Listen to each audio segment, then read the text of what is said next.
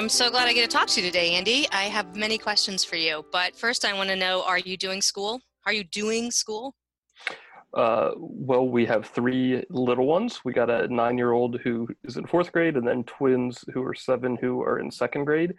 And my wife has been absolutely amazing on this. Um, uh, every day, trying to put together activities. We're doing a bunch of reading to them. Um, we're getting some materials from their school.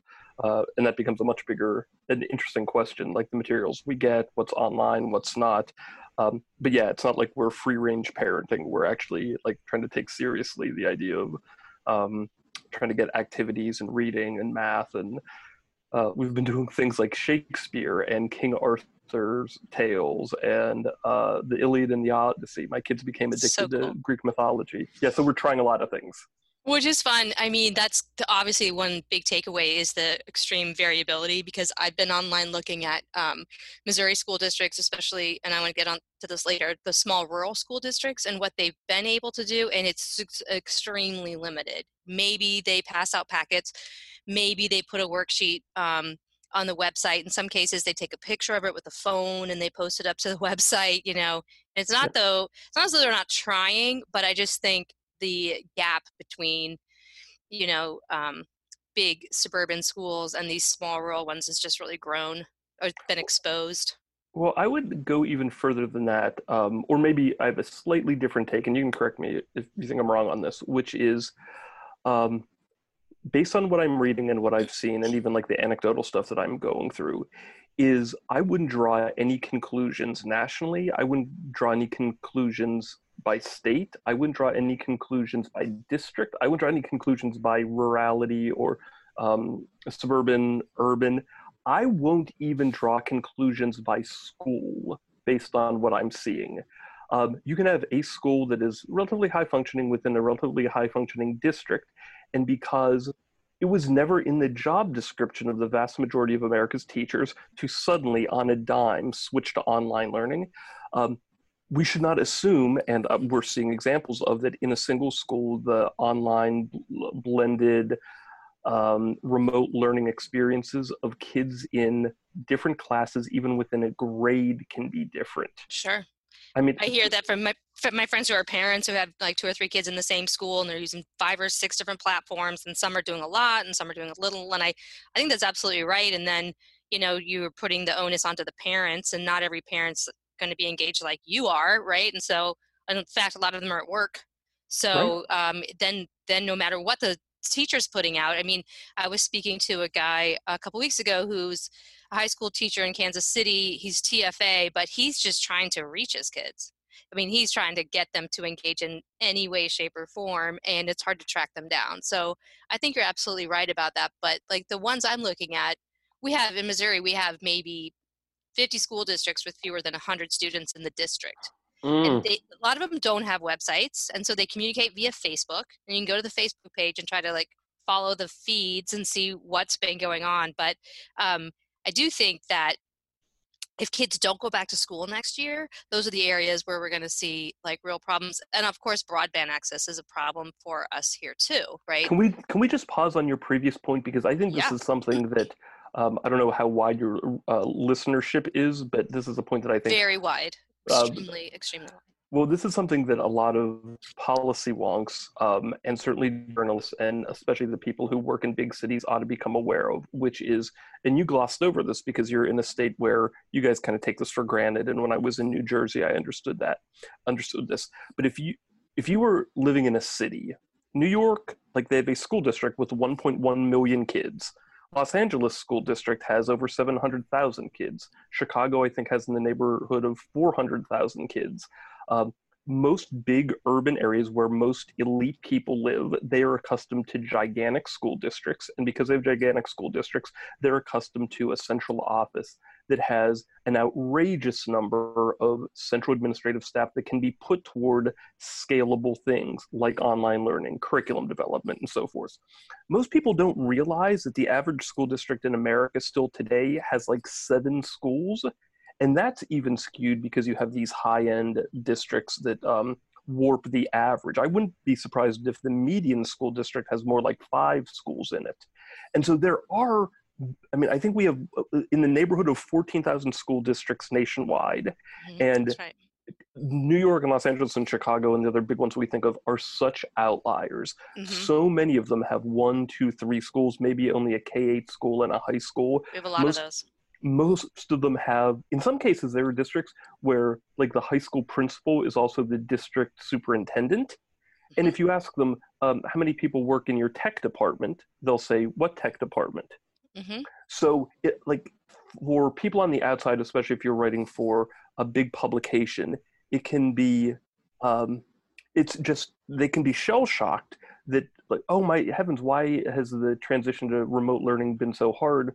Well, teachers were never told to do this. Districts never like had the capacity in many cases, and asking them to go from one thing to another overnight and they have no training and no staff well of course it's going to be bumpy like this sure but but most of the people who make the news um, and re- uh, report on the news are in systems that have way more capacity than what a lot of the country looks like. And I'm seeing that disconnect. I am too. And you brought this up, New Jersey. So just um, very quickly, what did you do in New Jersey and what did you do in Maryland?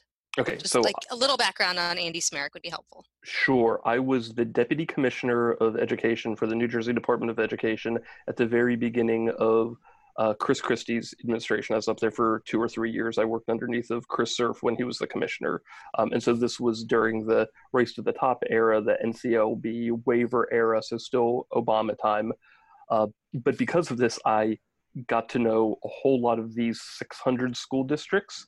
Mm-hmm. Like when I when I got to New Jersey and people started talking about K eight districts, I didn't I didn't know what they were talking about. Um, I grew up in Maryland and then we ended up moving back here where we have Maryland has about the same number of people as New Jersey, a, a little bit less, but it's comparable.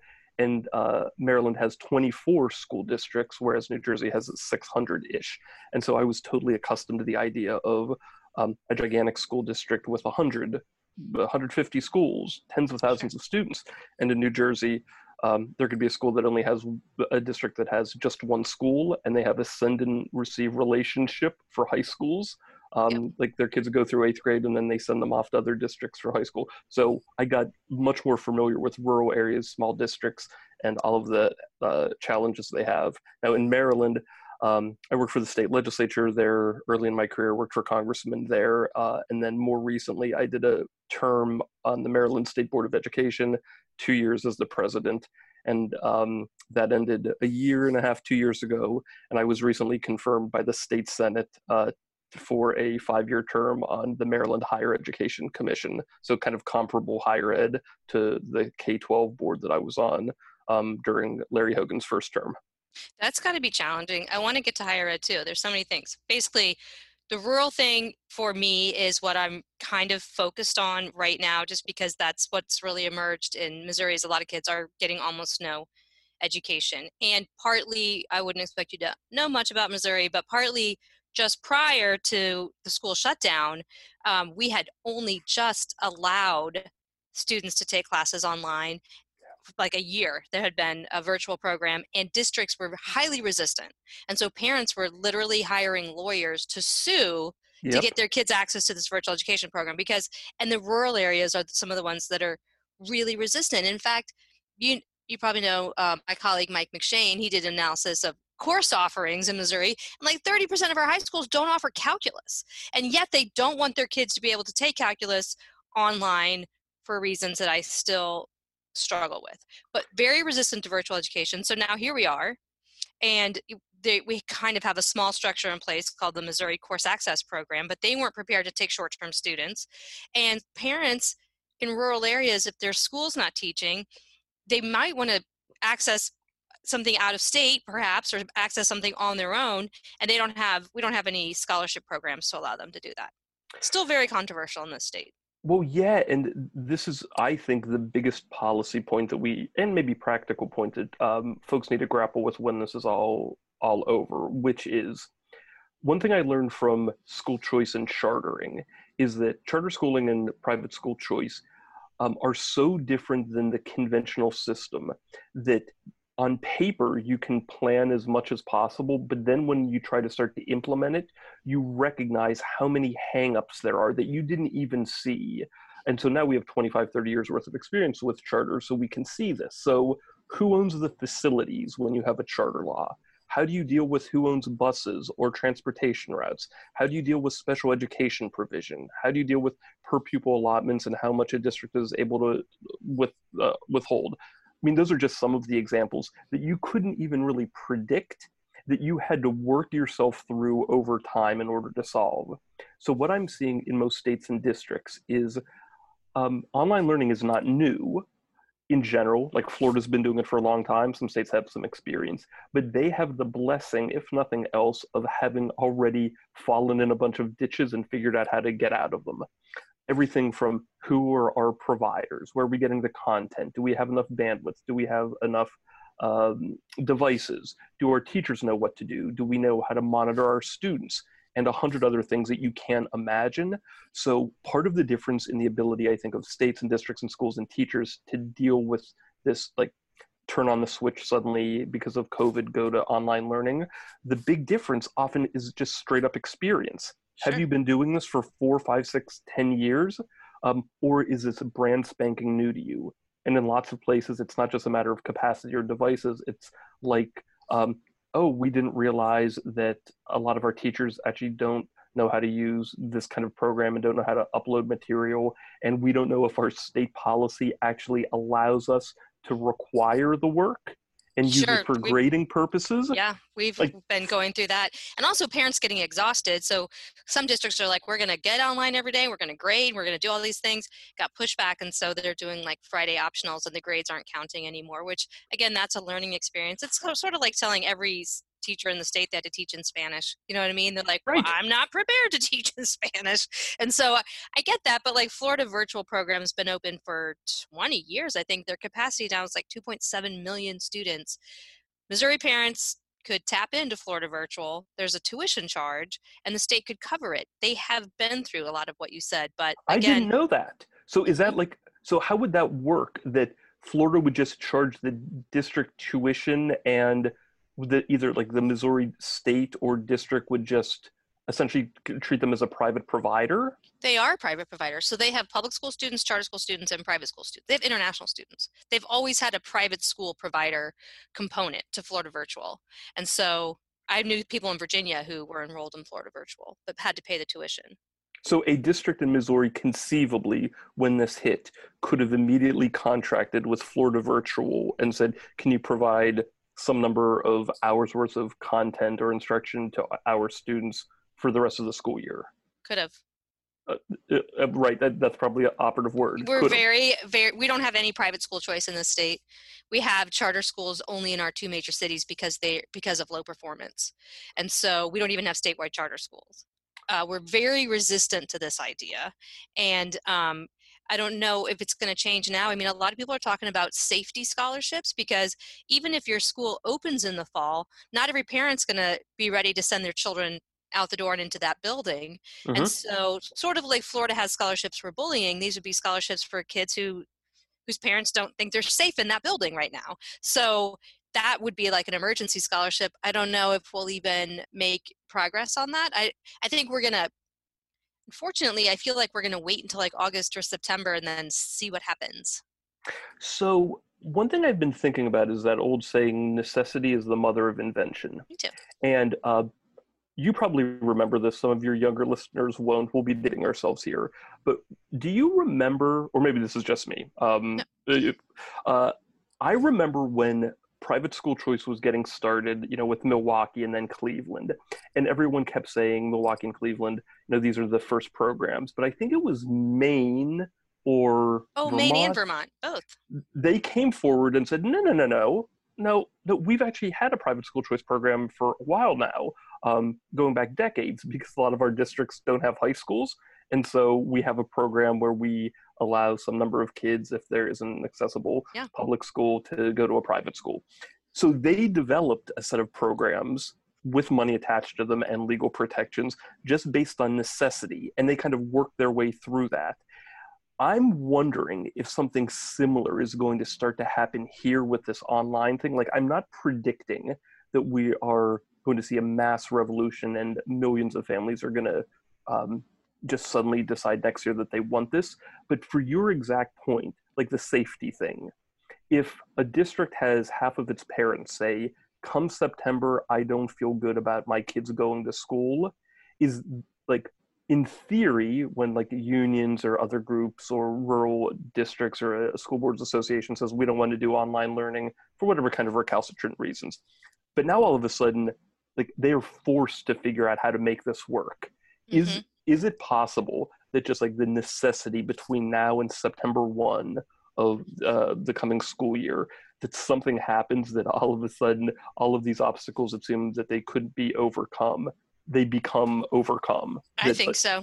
The system figures out because they have no other choice. Yeah, and I think that's exactly right. I think you're going to find that, you know, perhaps districts that don't feel they have the capacity to offer dual systems, like an online one for the kids who don't want to come and an in person one for the kids who do want to come, will have to outsource that online thing and say, look, we're going to work on the in person part, and you can go to like a Florida virtual, or we do have the Missouri Course Access pro- pro- Program, although it doesn't yet have elementary grades, I don't think. So they're going to have to work on that a little bit. Or Uncommon Schools is making their whole curriculum um, open source. You know, oh, they wow. may set, yeah, and it's very high quality, and they decided yeah. to make it free. Uh, Academica, they have all of their, I think they have tens of thousands of students logging in every day wearing their uniforms. They've got a completely turnkey program.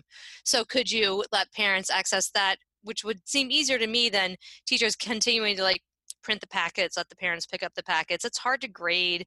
It's hard. Um, my other colleagues, James Schulz, his wife's a teacher, and she's doing so much email because you can't just have a back and forth with the kid. You have to have like an email back and forth if you're not on a Zoom call or something, and it just takes up a lot more time. So I think yep. there's going to have to be some sort of a divide and conquer there too. I, I, I don't know. So much is unknown. And another thing I want to ask you about is, you know, private schools are really going to take a hit here. Correct. And I know you've written a lot about the value in having a system of private schools and why we should um, try to take care of them, right? Yeah, I mean, I've been writing kind of like the long obituary of urban faith based schools, I mean, going back to 2004, 2005, probably. And the good news is uh, yes, there have been lots of closures, which is heartbreaking, but a lot of these schools that have been around in some cases for a century have figured out um, how to get by. They're always on the razor's edge, but through a combination of, you know, grit and you know, duct tape and philanthropy and a little bit of tuition, um, they stay open. It may well be the case that this is the kind of disruption that causes um, not just like a small spike in the number of annual closures we see, which can be in the dozens or you know a hundred or so. Um, uh, do we see 500 closures in the next year of especially these small private schools that had been in urban areas and have been buffeted by like a set of factors going back to 1965 changes in demographics changes in income charter schools all that and somehow they've held on maybe this makes it too much so this is one of those things that may very well have a adverse effect on what you and I and lots of others just adore about like the pluralism, the pluralistic sure. possibilities of this other sector of schools. Um, a lot of these options could go away. Yeah, that's right. I mean, again, I'm just like, uh, not to sound like a broken record, but again, it part of like a secondary benefit to giving parents scholarship money would be that they could take it to a private school, which would if you follow this logic, help the private schools, maybe help them stay afloat, and also put fewer bodies in the public schools when we need to seemingly have fewer bodies. And uh, to me, it's a win-win. And it's also a lower cost because I'm, I'm sure you well know uh, public education budgets are going to be decimated. They're going to take completely. A, it's going to be bad, right? So you get some kids out of the building, which you need. You get them into a private school, which is helpful, and it's a you know a fraction of the cost it seems to me like that's got to be a solution that states are thinking about if they don't already do it yeah this budget thing is something that there's been way too little conversation about yet but i think it's going to be everything come this fall. So most state legislatures you know are part-time and most of them come back into session in january um, uh, early in the year. I don't know what missouri's is like. January yeah. Okay so uh, yeah, what people I don't think have grappled with is the fact that the economy has tanked. Lots of people are unemployed. State revenue is going to crater. District revenue is going to crater. We're going to have a bunch of kids who are behind, at least behind in what our state tests and standards say they should be. We're going to be saying these kids need to get caught up. We need extra programming. The state isn't going to have money to just even meet their prior obligations, let alone the supplemental stuff. Districts are going to be hemorrhaging money. And so you're going to have kids who've been out of school, they might have social, emotional learning um, deficits that we need to overcome, in addition to like the accountability deficits on like reading and math scores that they're going to have to somehow by next spring catch up on. And there's not going to be much money to do any of this. So um, I know in a lot of states, like the like legislative committees really start thinking in November, December, making projections about what our state revenue is going to be. Legislature mm-hmm. comes into session in January, February. They do some budget stuff. Usually by April or May, they try to have a budget um, set for the rest of the year. And in most cases, states have to have balanced budgets. They can't. Yeah, they just can't float a bunch of money, um, like do a big stimulus and not worry about deficits. Um, I mean, I, I don't know how it's going to be anything other than in every single state, um, at least the state's portion going to K 12 education is going to fall precipitously. Same thing, presumably, in, I don't know, 90% of districts. There could be some districts where the economy didn't collapse and they'll be fine. But the lack of money is going to be like the full story. Um, uh, like how do you mitigate all the damage that's been done in the past on a, stru- uh, a shoestring budget? I I have no idea. You described Missouri perfectly. That's exactly our process. And the districts right now, from what I hear, are being told, don't worry about the 2021 school year. We're going to keep funding level because, you know, the budget, our legislature is passing it like today. Um, that's sort of based on what they guess the budget is going to be. And then the 21 22 school, school year supposedly is when this is going to set in okay. and that's going to be when um, there's you know we have 15% unemployment here too like everywhere like it's just we uh, medicaid is taking up a huge portion of the budget and that's just not going to change um, there isn't we don't have a lot of fat i mean we don't have places to take it from we were already um, pretty thin and they're they're they're taking it from higher ed already mm-hmm. that's going to happen and we don't know if students are going to come back in the fall. What do you think? Right. I mean, it's like, are you going to come into a dorm? I mean, that's the customer base. That's going to hurt. Right.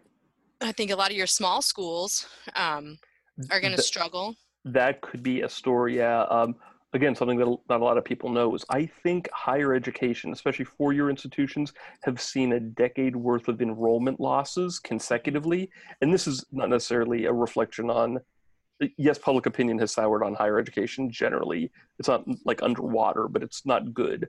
Um, but this is mostly just a demographic issue. Um, fewer kids in like an age cohort going to college. So there have already been a lot of colleges that have been struggling. Um, during boom times, they had been building all these lovely gyms and dorms. Sure. So they're already under some financial strain. But some of these smaller liberal arts schools, especially if they have uh, wealthy kids who um, uh, aren't interested in putting themselves at risk and would rather do stuff at home, yes, like I, I'm worried about small private K eight um, urban like Catholic schools going underwater. But I wouldn't be surprised if in a year from now you and I are talking about 10, 15, 20, 30 higher education institutions mm-hmm. that are wondering if they can keep the lights on. Yeah, I think that that's going to be a problem here. Uh, I know that FAFSA applications, federal student aid applications, are down by 250,000 already this year. So fewer people are wow. filling that out to go. That's right. And so I, I think some of our local schools are seeing drops of 20% in uh, committed enrollments. And, you know, if the uh, Cal State system said that they're going to start online in the fall. So mm-hmm. I don't know how many people are going to want to pay full tuition to take everything online I don't know. Now, of course, you've got some programs that were kind of um, I don't know if they anticipated anything like this, but like Global Purdue that Mitch Daniels runs uh, mm-hmm. already went online, was already you know their tuition's been flat. Like they're thriving, uh, but they were very forward thinking. A lot of schools are kind of stuck in the past. And in both K 12 and higher ed, we've had what uh, you know people refer to as the staffing surge where you know there's just been a decision after decision to grow the uh, workforce even when the enrollment isn't growing and now you've got commitments and pension commitments and all kinds of stuff that's going to make it that much harder to adjust your expenditures. Agreed with all of that and there's like a higher level conceptual question that i as like a sort of like rootsy Burkean Tocquevillian conservative, uh, like I'm really curious about, which is I've always been somewhat of a skeptic of the buoyant claims of the disruptive technology. Um, remote learning is going to completely revolutionize education. I've always thought that our system of education has looked the same for a long time, not because it was antiquated and like stale, but because it was probably evolutionarily robust, that it was meeting a whole set of latent needs that we didn't even know were there.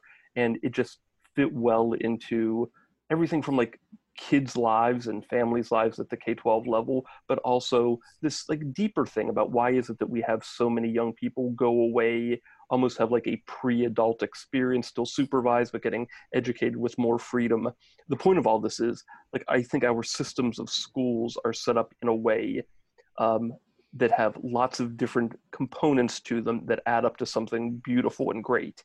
And a lot of the pro tech people, I think, have made a mistake over the past 10, 15, 20 years by just seeing education as like they disaggregated it and thought that the most important thing was content delivery. And they thought that the cheapest way to do content delivery was online. And so they came up with these different modules for doing it without recognizing that schooling is a whole lot more than that. And so for everybody who thinks that there might be a revolution in K 12, people are realizing that online learning is possible. Maybe it wasn't scalable quickly during this crisis, but lots of great things will happen. Or that higher education, a four year thing, can actually turn into a remote experience. My view, like I would bet a whole lot of money that says no. Um, college and even K 12 is way more than content delivery and skills development. It's this entire package. And I don't think all of the great content MOOCs, whatever kind of things we've experimented in the past, are going to compensate for all of that. So put me in the camp of like short selling all of the bold predictions that we're going to see dramatic changes like increases in the amount of online learning two three years from now. Yeah i think you're right. I think people are saying like parents are shocked to find out that their kids actually do two to three hours max of actual learning per day you know hmm. even though they're in the building for seven or eight hours. I think a whole lot of parents would be like that's fine as long as they're there for seven hours you hmm. know? That's fine with me. Do the two to three hours. Let them go to gym lunch recess all that's good for them too and you know if you have a job you need your kids to be somewhere i think the value of that has really emerged like this idea that you know everyone's going to want to homeschool after that after this i'm not buying it i think no. a lot of people are be like no i mean it was interesting no thank you i like a teacher coming up with lesson plans giving them to my children and that they're there somewhere else for most of the day yeah, the model of education is woven into the lives not just of families, but of communities. Like high school basketball games, but also the schedules of buses and daycare providers or after school programs and like how you think about homework. Like uh, all of this stuff, uh, like it's a, an old growth force. It's grown up together, and you can't just sort of like pull one piece of uh, of it out and like assume everything else is going to stay the same. Like yeah, if all of a sudden 50 million public school families are going to be asked to do this in perpetuity, you're not just messing with schooling, you're messing with work and uh, childcare and um, so much more. So I think um, there's going to be, we're going to quickly revert back to and maybe even appreciate a whole lot more of the existing system. Well, um, as Mike McShane said, luckily for us, uh, we will have limited years of research on pre-pandemic, post-pandemic impact on education because I don't think we've even hit the very tip of the iceberg at this point. There's going to be so much that's going to emerge, and it's going to be, you know, interesting to see how it unfolds, um, good and bad. But I I appreciate you ending us on a very positive note because I don't want to be doom and gloom too much these days. You know, there's there's positives that'll come out of this. I think you're right. Well, thank you for interpreting what I said as positive. Like I generally feel pretty gloomy about this. Uh, this has been like tough on a whole lot of families and a sure. whole lot of teachers, and I think people are getting through it. Um, but yeah, we're I imagine when the history books are written 20 years from now about this era, what are they going to say? Um, we probably don't know about the, the total effects on the economy or on kids or on schools or on families but this is this is going to be something that shows up in textbooks this era just like 9-11 and just like the great recession did this is a, a major major life social historical event yeah it's interesting to see to be part of never thought i would never thought schools would close but there we are here we are all right well so good to talk to you andy well, it's a treat. Anytime you want to have me on, Love I'm here. To. Thank you for listening to the Show Me Institute podcast. Find more at showmeinstitute.org.